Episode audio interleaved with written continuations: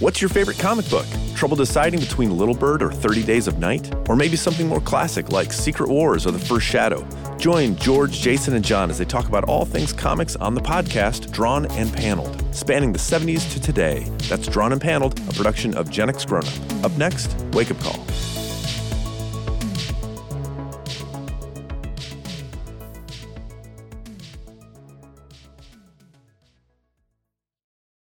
Clark Fulton always gets a rap like, oh, it's not safe. You know, we talk to the merchants. I grew up in this neighborhood, so no matter where I've lived, I've always gotten my hair done on Clark Avenue, right? Because that's just where you go for the Spanish hair lady. Um, so I never saw that distinction. I don't, I don't go to the hair You should go, Dave. You should get some rollers, a nice perm. Hi, I'm Thomas Fox with Creative Mornings Cleveland. We're thrilled to have Evergreen Podcasts on board as our official podcast partner. Evergreen Podcasts is committed to producing the best original content and engaging shows. Right now, you're listening to Wake Up Call, recorded on location at the monthly Creative Mornings Lecture Series. Enjoy.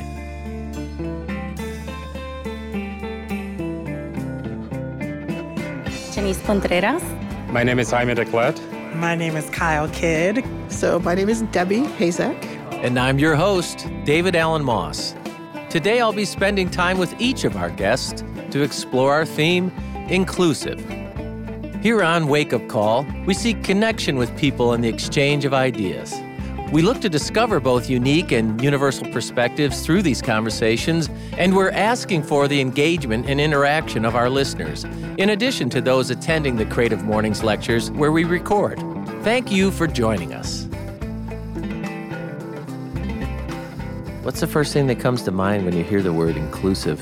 Um, really having an environment where is accepting of our surroundings, our colleagues, our neighbors, you know, in a broader sense of diversity, right? We talk about diversity a lot, but do we ever really get inclusion, right? Right.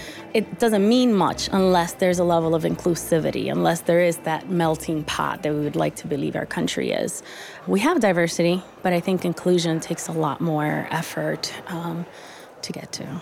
So, do you feel like we're struggling a little bit with what it means right now versus maybe what it meant 50 years ago or yeah honestly i don't know what the conversations around inclusion were 50 years ago right. if, if, if that was even a them. topic so there's definitely some progression you know as a people as a country as a world i think the challenge then becomes how do we reach that inclusivity? Do people understand what that is? Um, in corporate America, people toss up these terms and they become buzzwords. You know, oh, we want to be a diverse corporation or business or. Right organization, but what does that really mean? Do I just hire a token woman or a token Latino or a token LGBT person? And am I, do I have a diverse workforce just because I have someone there? And so there's a level of education and intentionality that goes with it if you truly want to be inclusive. And I'm usually pretty hard with people when they say that, oh, but we want, we want equity, we want inclusion. It's like, well, are you sure? Right.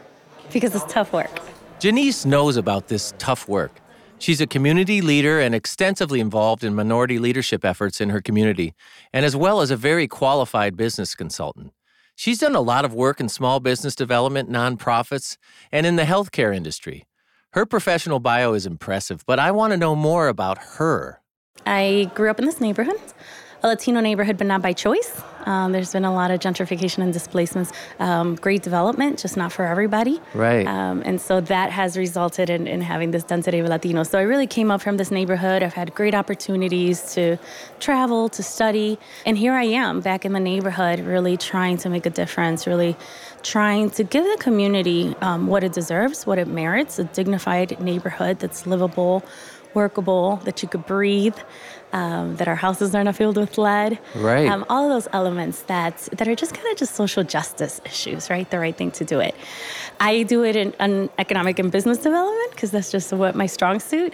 Um, and so it's you know it's truly an honor to get to do this work. But as a you know Latina leader in the community, I often again get brought on whether their intent initially is having me as a token child or feeling like there's representation. But I take every opportunity I can to educate, and it's exhausting. Right. To have to explain When- diversity and equity and representation, and you know. Talk about that education because it's it's about kind of uh, undoing people's perceptions. That sounds like a big part of, of your Right. work Well- was just undoing that perception. It's really exhausting to feel like every time I want to talk about the work, I have to go back and explain the history, um, specifically from a Latina lens. Like, this is how we got here, and this is why it's more of a Puerto Rican community versus anything else. And so that's usually mind blowing. Like, right there, people are like, oh, I had no idea. I had no clue. Are there places in the world that you find inclusivity? They're getting it right. Oh, no, not There's at all there's no template. Yeah. And just starting with basic things like the color of your skin or perceptions on where you're from, um, people's point of reference, right? I used to work in a suburb when I was in high school, and their only perception to people of tan skin was Hawaiian. And so they used to say they're Hawaiian. I'm like, what the heck? No, but you know, to them, there's no concept of the Latino community in a, in a very white suburb. Yeah. If I'm in Brazil, I'm Brazilian. If I, you know, definitely when I went to China, I was not Chinese. That was obvious. But no, it's it's definitely an, a world global issue around getting rid of these stereotypes and taking the time to have a conversation. And our world just being open to listening. Like listen, ask questions, um, seek to understand instead of assuming that you know. I think we make a lot of assumptions about people's lives, their values, about how people spend their time, about the intentions of others when we interact, about everything. Are assumptions helpful?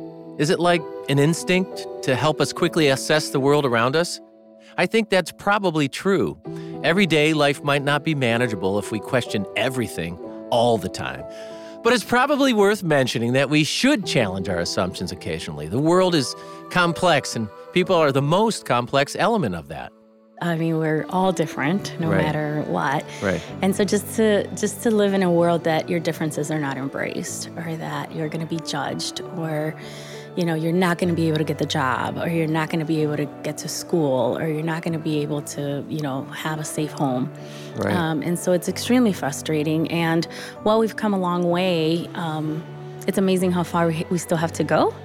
Um, that is a conversation, that is a buzzword, that it's whatever. It gives us an opportunity to at least start there. Awareness and talking are great. I'm all about it. But what about doing? I asked Janice, what are simple everyday things that we can do? Definitely, you know, supporting local, um, visiting neighborhoods that maybe you're not familiar with, um, even if it's just driving around, right? We all love to drive around the countryside, but how about if you drive around in the city? Um, you'd be amazed what you would find, especially these warm months when they get here. Um, you know, there's there's so much richness um, that most people are just not exposed to, or don't, again, don't even take the time um, to learn. Um, we have technology, we have social media. You could just, you know, on the on, in the summer months, you could find a festival just about anywhere. Um, so really venturing out of our comfort zone and and being open, being open to learn. Our comfort zones can be pretty exclusive and keep people at arm's length. That makes it sound intentional and a little aggressive almost, but that's not really what I mean. Most of the time, it's just us going about our day and not having the time or interest to have meaningful interactions. Maybe we just need to care about each other a little more. And you know, all they know about the city is what they see in the media, right? So they see downtown and you know, big development and you know, sports and uh, entertainment, and then they hear all the disparities in the neighborhood, the crime, the issues, the you know, and so that's really it. So that's that's their baseline talking to the business owners that have been here for a really long time and saying, hey, you know, there's a negative perception that's not a safe place to come and impacts our ability to generate revenue. But then when I start looking at crime rates, robbery rates of other trendy neighborhoods around us, they're the same or just as bad. Perceptions are powerful, and unfortunately, the power that perceptions hold does not necessarily correlate to their accuracy. But you know what also has power?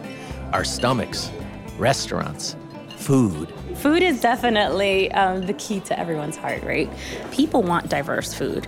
People want that experience, and I, I think definitely getting folks through their tummy is is a key.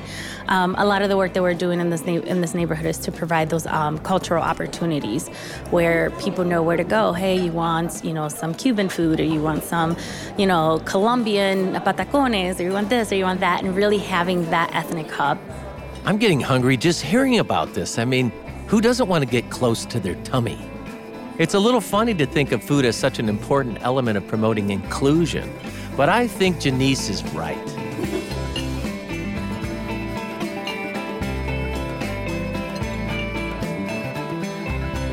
Welcome to Wake Up Call. We're here at Creative Mornings Cleveland in the space that you must be so proud of. We are. Uh, this is a Carnegie building that was actually open to the public in 1911. And now you've gone through a, a major renovation. We went through a major renovation. We relocated temporarily to a storefront. It has always been a changing neighborhood. I mean, this started obviously when you look at St. Michael's, it was a German church. Uh, we were actually known as the German branch because there was a German collection in the branch when it first Oh, opened about because a lot of the neighbors spoke German. Okay. But obviously, throughout the years, it has shifted and changed. And now we're probably one of the largest concentrations of uh, Hispanic patrons for Cleveland Public Library. But there's also a myriad of other groups. It's not just Hispanics. You know, it's, it's a, an extremely diverse community that we serve. And the community wanted their building back as a library. So here we are, you know, basically turn of the 20th century building was turned into a 21st century library once again. I love this story of the library, changing with the neighborhood, adapting, and going through its own metamorphosis as it serves the community. It's accepting and welcoming and has a longevity and stability to it because of its openness and responsiveness to its surroundings. I asked Jaime how he thought the library related to our theme. To me, the the library is the epitome of inclusiveness because everyone is welcome. People making, you know, living in million dollar homes and people living sometimes in the projects rub elbows together and everybody's treated the same way. That's where we are. That's who we are. That's what we do. But also, we have become like the social hub for a lot of our neighborhoods that we're in. Why do you think the, the, the, the concept of inclusion can be polarizing? In the today's conversation out there, you know, I know we, we're, we're already in a polarizing political uh, environment, but what do you think is the, the root of that? Fear. You know, people are afraid of what they don't know. Yeah. And fear sort of begots fear. You know, if you don't Right. know something and you're afraid of it, then you become even more afraid than than you realize that you are. So Sure. and I think that's one of the beauties of what we do is here everybody gets to know everybody else and, and we're celebrating our differences, but at the same time we're celebrating what makes us all the same. So Yeah. That's beautiful.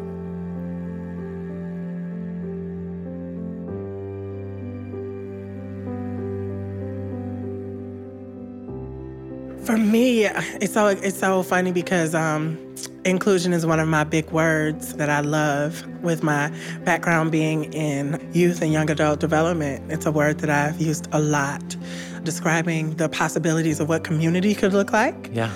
And so for me, inclusion means everybody sitting at the table having a piece and bringing their best talents forward to be able to make this tribal thing work. Kyle's words really hit home with me. We are a bunch of tribes. That's what is special and meaningful and distinct about people groups and is worth preserving, but it's also giving name to our differences.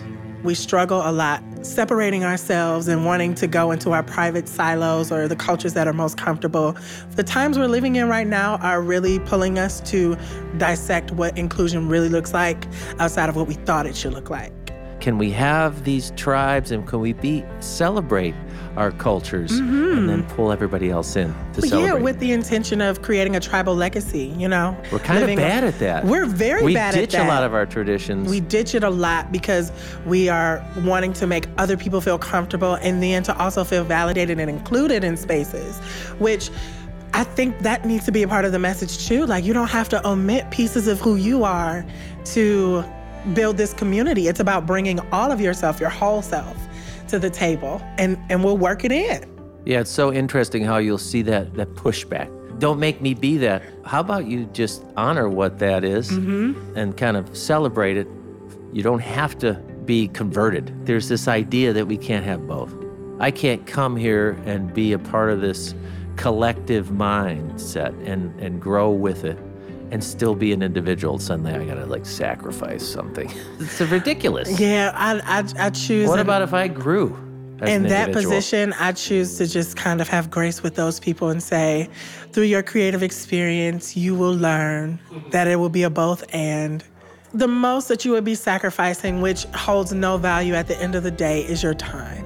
And if you and if you are so hung up on sacrificing your time to engage with the community that you must coexist in, regardless of if you want it or not, then shame on you. because, you know, I there is no sacrifice in growth, I feel. I mean, you do have to sacrifice some things to grow, but they're all worth it if that's what you really want. And then it comes back to do you really want to grow? And some people don't. Some people do. People don't want to sacrifice their blinders. They don't want to sacrifice their ba- safe barriers. And we all have them. We all have Yeah, we walls. do. Or as everybody has a cubicle for their mind, and some people's Yeah. cubicles are harder to stretch. So many of our walls are just about fear or discomfort. Insecurity is a big wall, too. We don't know what we don't know, and sometimes that makes us look silly. Well, we've got to be okay with ourselves enough to be okay with that. In order to get the maximum experience or you know whatever you gift of life is engaging with other people seeing other things. I can't tell you how excited i was in high school to go to my first passover it was crazy. My friends, my, my friend's mom was um, the superintendent of the Hebrew school, and they invited me over for Passover, and I was so nervous. I was like, "Oh my God! Like, what do I do? What do I say?" Right. Her family was so nice, so fun, and so a learning experience for me, saying the wrong thing at the wrong time. Her mom gave me an opportunity, you know, when everybody was going around the table, and I was trying to plan my little speech of what I was going to say, and I said, "I want to thank you all so much for inviting me to sit shiva with you," and they're all looking around like uh, and Jordan taps me, that's my friend. She's like, no, you sit shiva when someone dies. I was like, oh. Oh. And her mom was like, it's okay. And I was like, well, there you go. I'm learning. Like, I thought I was saying the right thing.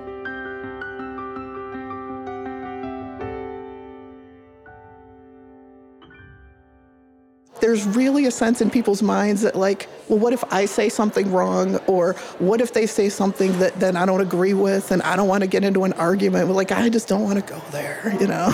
This is Debbie, and she picks up on this same thread. But what she explains next touches on an even bigger idea. Grandma speaks Russian, but she also knows Ukra- Ukrainian. Like, are we Russian? Are you? I don't know.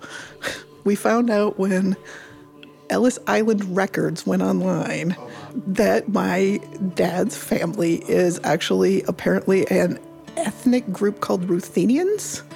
It's a ethnically Slovak group because wow. grandma also spoke Slovak. Um, she cursed in Slovak really well. ethnically Slovak enclave in the Carpathian Mountains. So many of us don't even know who we are ourselves. This might be the takeaway of the episode after all these conversations. Debbie's talking about ethnicity here, but the same can be said in a far more comprehensive manner. Let's not kid ourselves. Most of us are trying to figure out who we are for the bulk of our lives. We need to exercise some grace and love toward each other. And that brings us back to where we are today, in this space, with these people. We're sitting here in this amazing, newly renovated library and just the center of the community again. And everybody is here. And yes, you see the Hispanic community, but you also see young people who just moved in the area. You see families, you see, you know, grandparents. We had people who came to the opening at this building that said, "Oh yeah, I grew up down the street. This is the library I came to as a child. I I'm so excited I can bring my grandchildren here." It doesn't matter who you are. You can walk in these doors. The library's here for everyone. We're here for people who need ESOL classes in the afternoon. We're here for kids after school. It's a safe space. Everybody can come in. Sure, there's going to be conflict. You know, if somebody's complaining because the kids are too loud or something, but we want kids to be in the library. Right. We want them to enjoy Right. it kids that are excited and are having a great time that's the sound of learning. That's the sound of excitement. If they can do things that are engaging and interesting they're having a great time. It's about interacting with people who think differently than you mm-hmm. who know different things than you. Hey the more people i meet the more new things i know. Like my life is richer your life is richer. Together we're better. I think for the most part people are not that xenophobic. I think that there's just some discomfort, and anything that there's a little bit of discomfort, people naturally want to avoid it. and I think maybe people just haven't done it enough to, to like talk to somebody who's different. Even even if you just had a passing conversation where you kind of said good morning and you interacted with somebody you didn't know before, maybe you found something new, maybe they greeted you with buenos dias instead of good morning. Like your world's a richer place, right? Right on. It's good. We're in this together. Most of us want the world to be better. Less violence and mistrust, more exchange and understanding. I'm not sure that can happen without the willingness to put yourself in a position to interact with people who are different than you. Janice said it already, and I echoed it. I'm going to say it again. Being inclusive is tough work, but everyone I talked to here said that it's worth it. Wake Up Call is a production of Evergreen Podcasts, a proud member of the Front Porch Media Network. I'd like to give a special thanks to executive producers Joan Andrews and Michael D'Aloia, producer and audio director Dave Douglas, and account manager Connor Standish. Thanks to Toubab Krewe for the use of their song, Rooster, available on iTunes. If you would please like and review this program, it really helps. Learn more about this and other podcasts from Evergreen at evergreenpodcasts.com. I'm David Allen Moss. Thanks for listening to Wake Up Call Ideas That Crow.